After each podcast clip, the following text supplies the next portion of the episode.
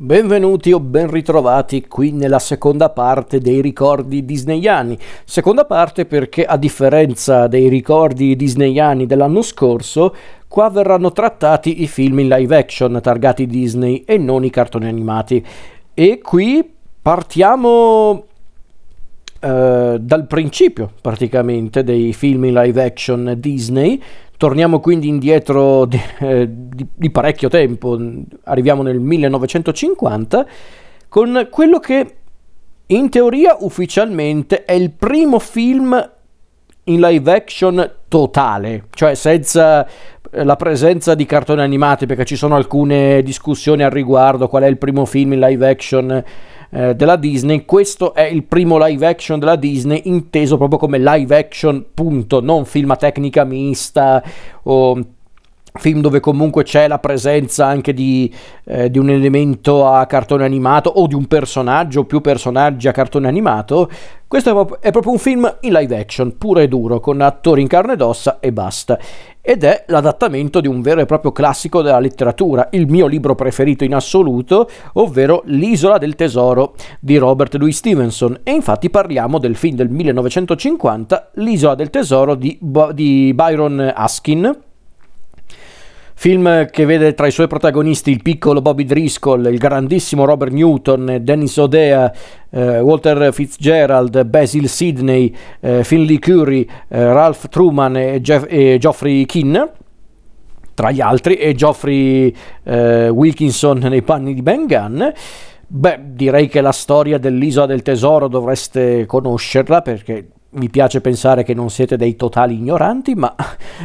nel caso non abbiate avuto mai l'occasione di guardare un film sull'isola del tesoro o anche solo leggere il bellissimo romanzo di Stevenson, di che cosa parla l'isola del tesoro? Siamo nell'Inghilterra del 1700, 1765 se non ricordo male, quindi pura epoca, ehm, cioè siamo proprio nell'epoca della pura pirateria, per, per dire.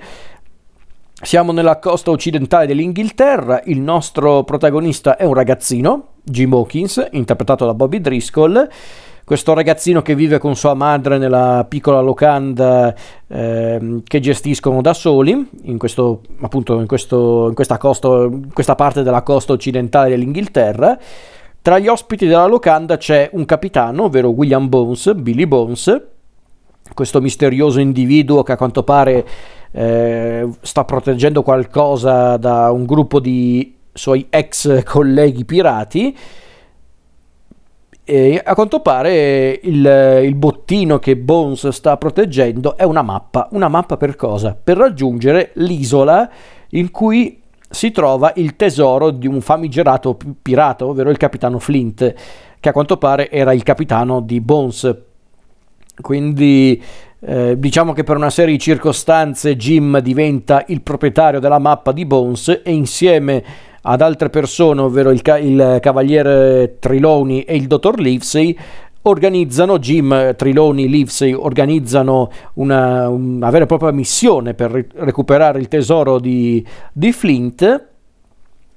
e inizia l'avventura appunto di Jim Hawkins sulla nave eh, gestita dal capitano Smollett, ovvero la Ispagnola, e qua Jim stringe amicizia con il cuoco della nave, ovvero Long John Silver, questo pirata con una gamba sola, alquanto furbacchione e, e sornione, ma anche molto affabile e gentile, che però in realtà eh, nasconde un'anima anche un po' nera, perché infatti scopriremo che Long John Silver, insieme a tanti altri membri della ciurma dell'Ispagnola, sono in realtà ex pirati della ciurma di Flint, decisi a recuperare il tesoro. E qui poi vi lascio immaginare il resto. Allora, come dicevo, questo fu il primissimo film in live action della Disney e diciamo che è un gran bel live action per,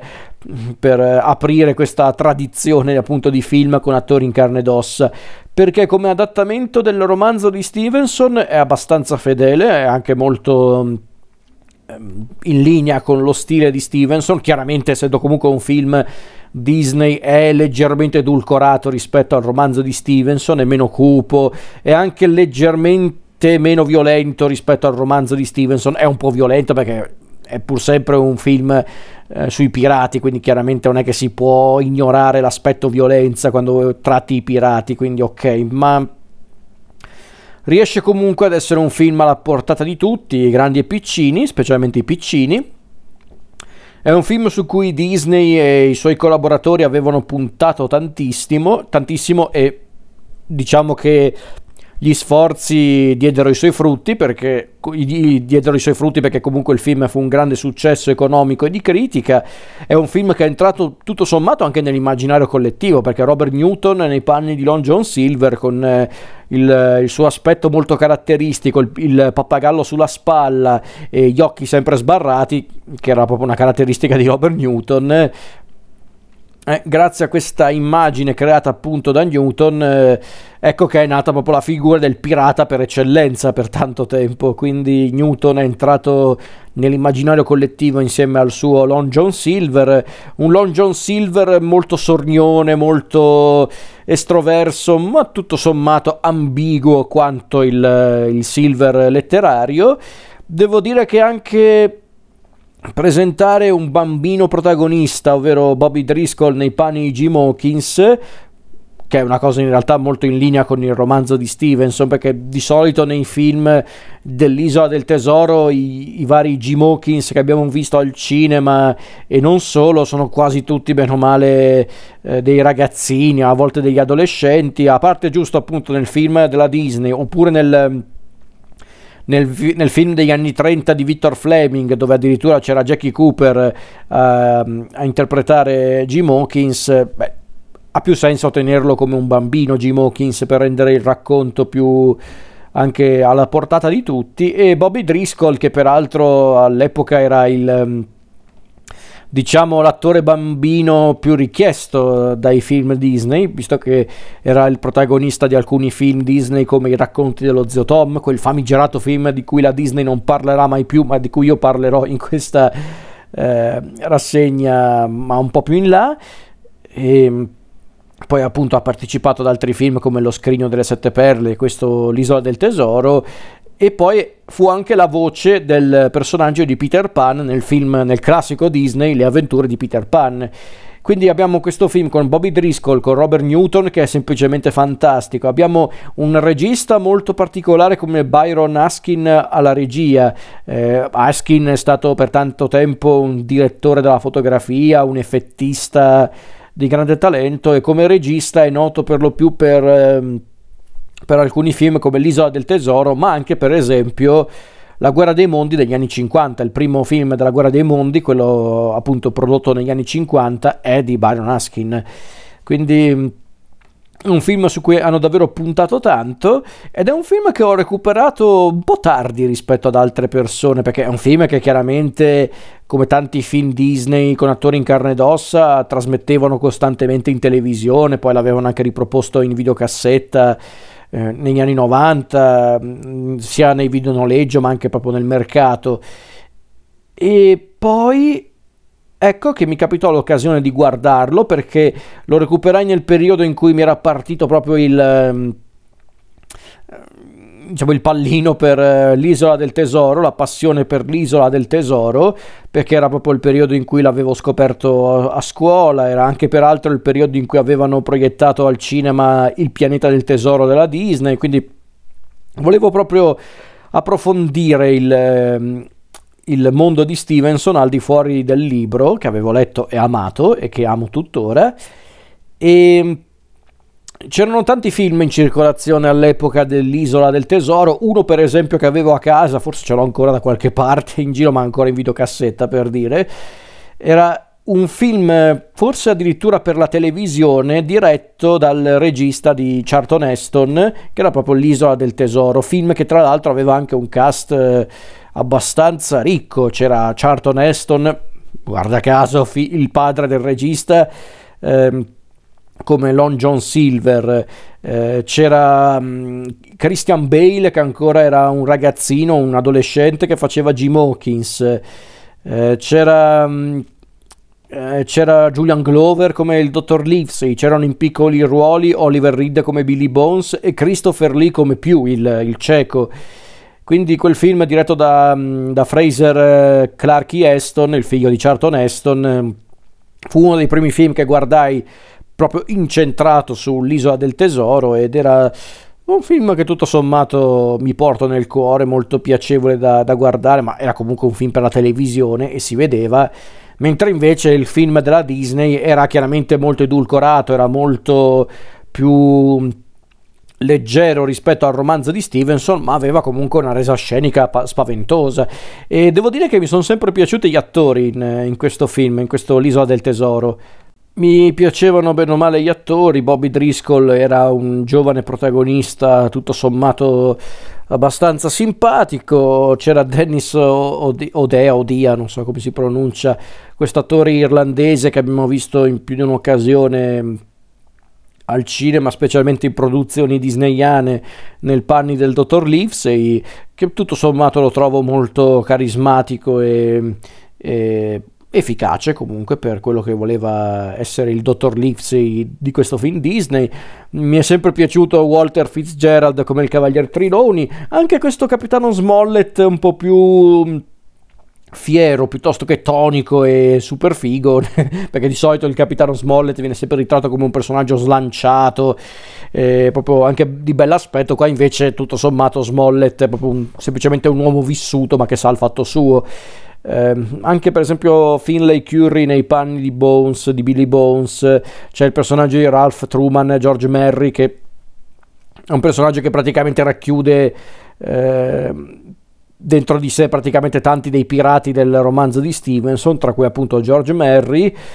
E, insomma, il cast mi aveva sempre convinto, anche se chiaramente qui la star assoluta è proprio Robert Newton, nei panni appunto di, di Long John Silver.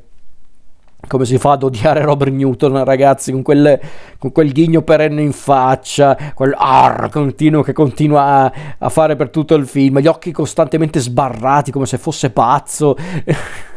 e poi la voce, la voce di Newton davvero notevole, ma anche il doppiaggio tutto sommato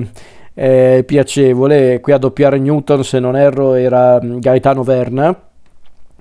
e secondo me funziona come, come voce del pirata eh, Long John Silver.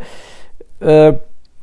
il film com'è di per sé? Il film, ripeto, è carino, si guarda molto volentieri, è molto scorrevole, ripeto, è chiaramente una versione molto leggera del romanzo di Stevenson, ma ci sta, funziona, fa il suo. È un film d'avventura tutto sommato piacevole, è evidente che ancora stavano cercando di,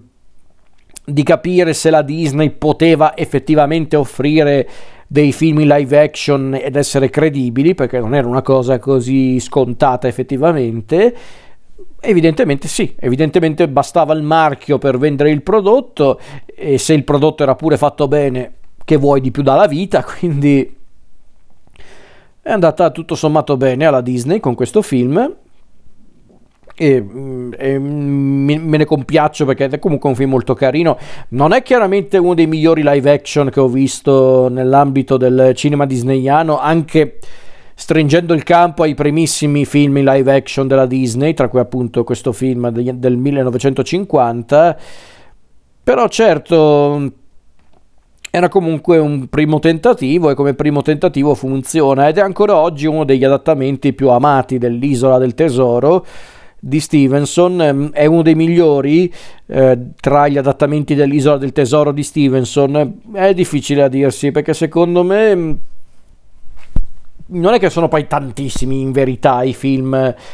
eh, dell'isola del tesoro perché ce ne sono di diverso tipo anche tra i cartoni animati, film per la televisione o derivati di quel, di quel romanzo come può essere per esempio la serie televisiva Black Sails oppure quel cartone animato, quella serie animata che c'era negli anni 90 che era proprio l'isola del tesoro che alla fin fine che tutto una rielaborazione in chiave fantasy del, dell'isola del tesoro, ve la ricorderete, no? Quella serie animata, quella cantata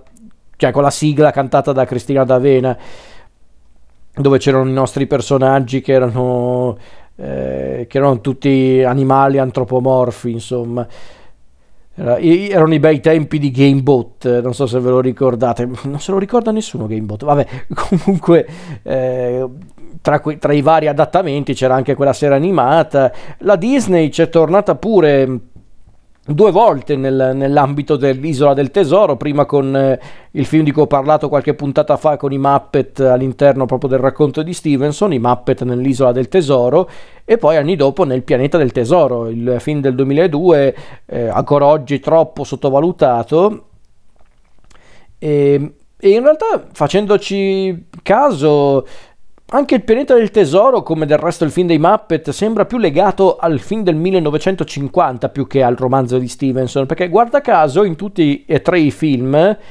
c'è sempre questo finale comune, ovvero Jim che fa scappare Long John Silver volontariamente. C'è proprio un confronto tra i due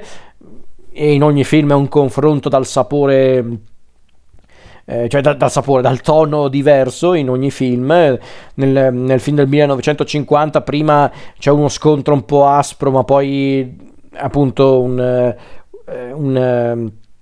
uno scontro che diventa semplicemente un addio. Nel film dei Muppet è un vero e proprio confronto in cui c'è appunto Long John, Long John Silver, Tim Curry che a un certo punto si, arre- si arrende a-, a, Jim e Jim lo fa comunque scappare per, eh, eh, per compassione o per rabbia, chi può dirlo.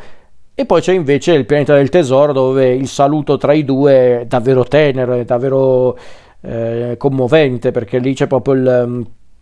il, saluto tra un mentore e un, un figlioccio. Quindi mm, è evidente che il film del 1950 ha davvero influenzato il, il, il cinema dei pirati, ecco, mettiamola così. E non lo dico io, è un dato di fatto. Poi che sia un film invecchiato sempre benissimo, questo è chiaramente molto discutibile. Ripeto, è anche un film che si vede che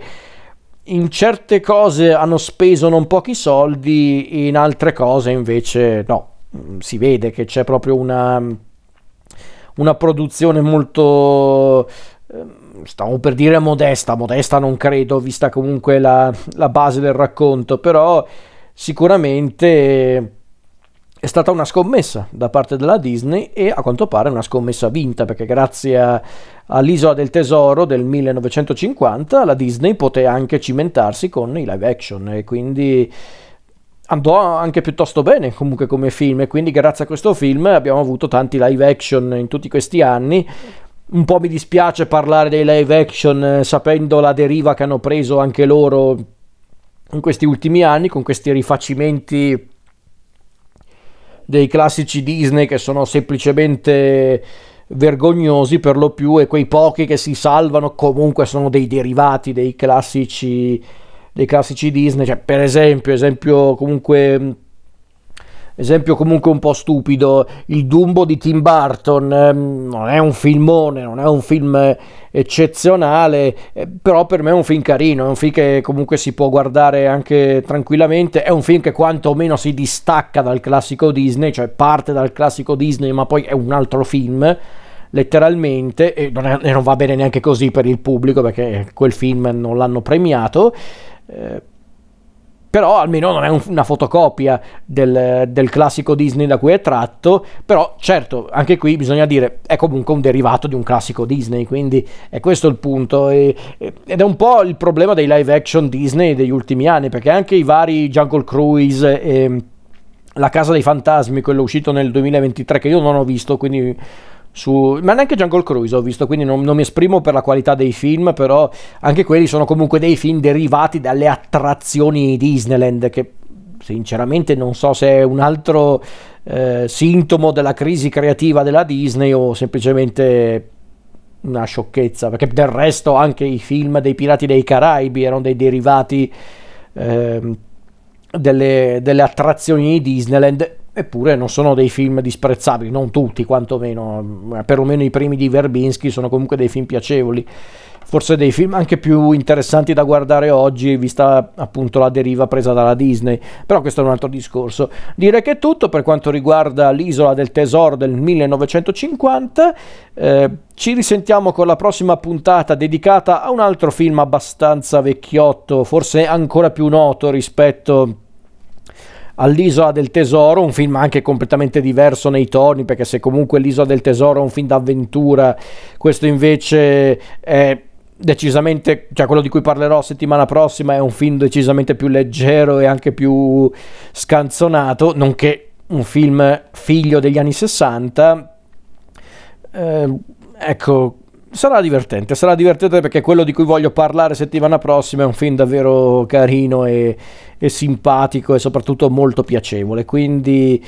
devo dire che per il momento non ho altro da aggiungere per quanto riguarda questi ricordi disneyani parte seconda.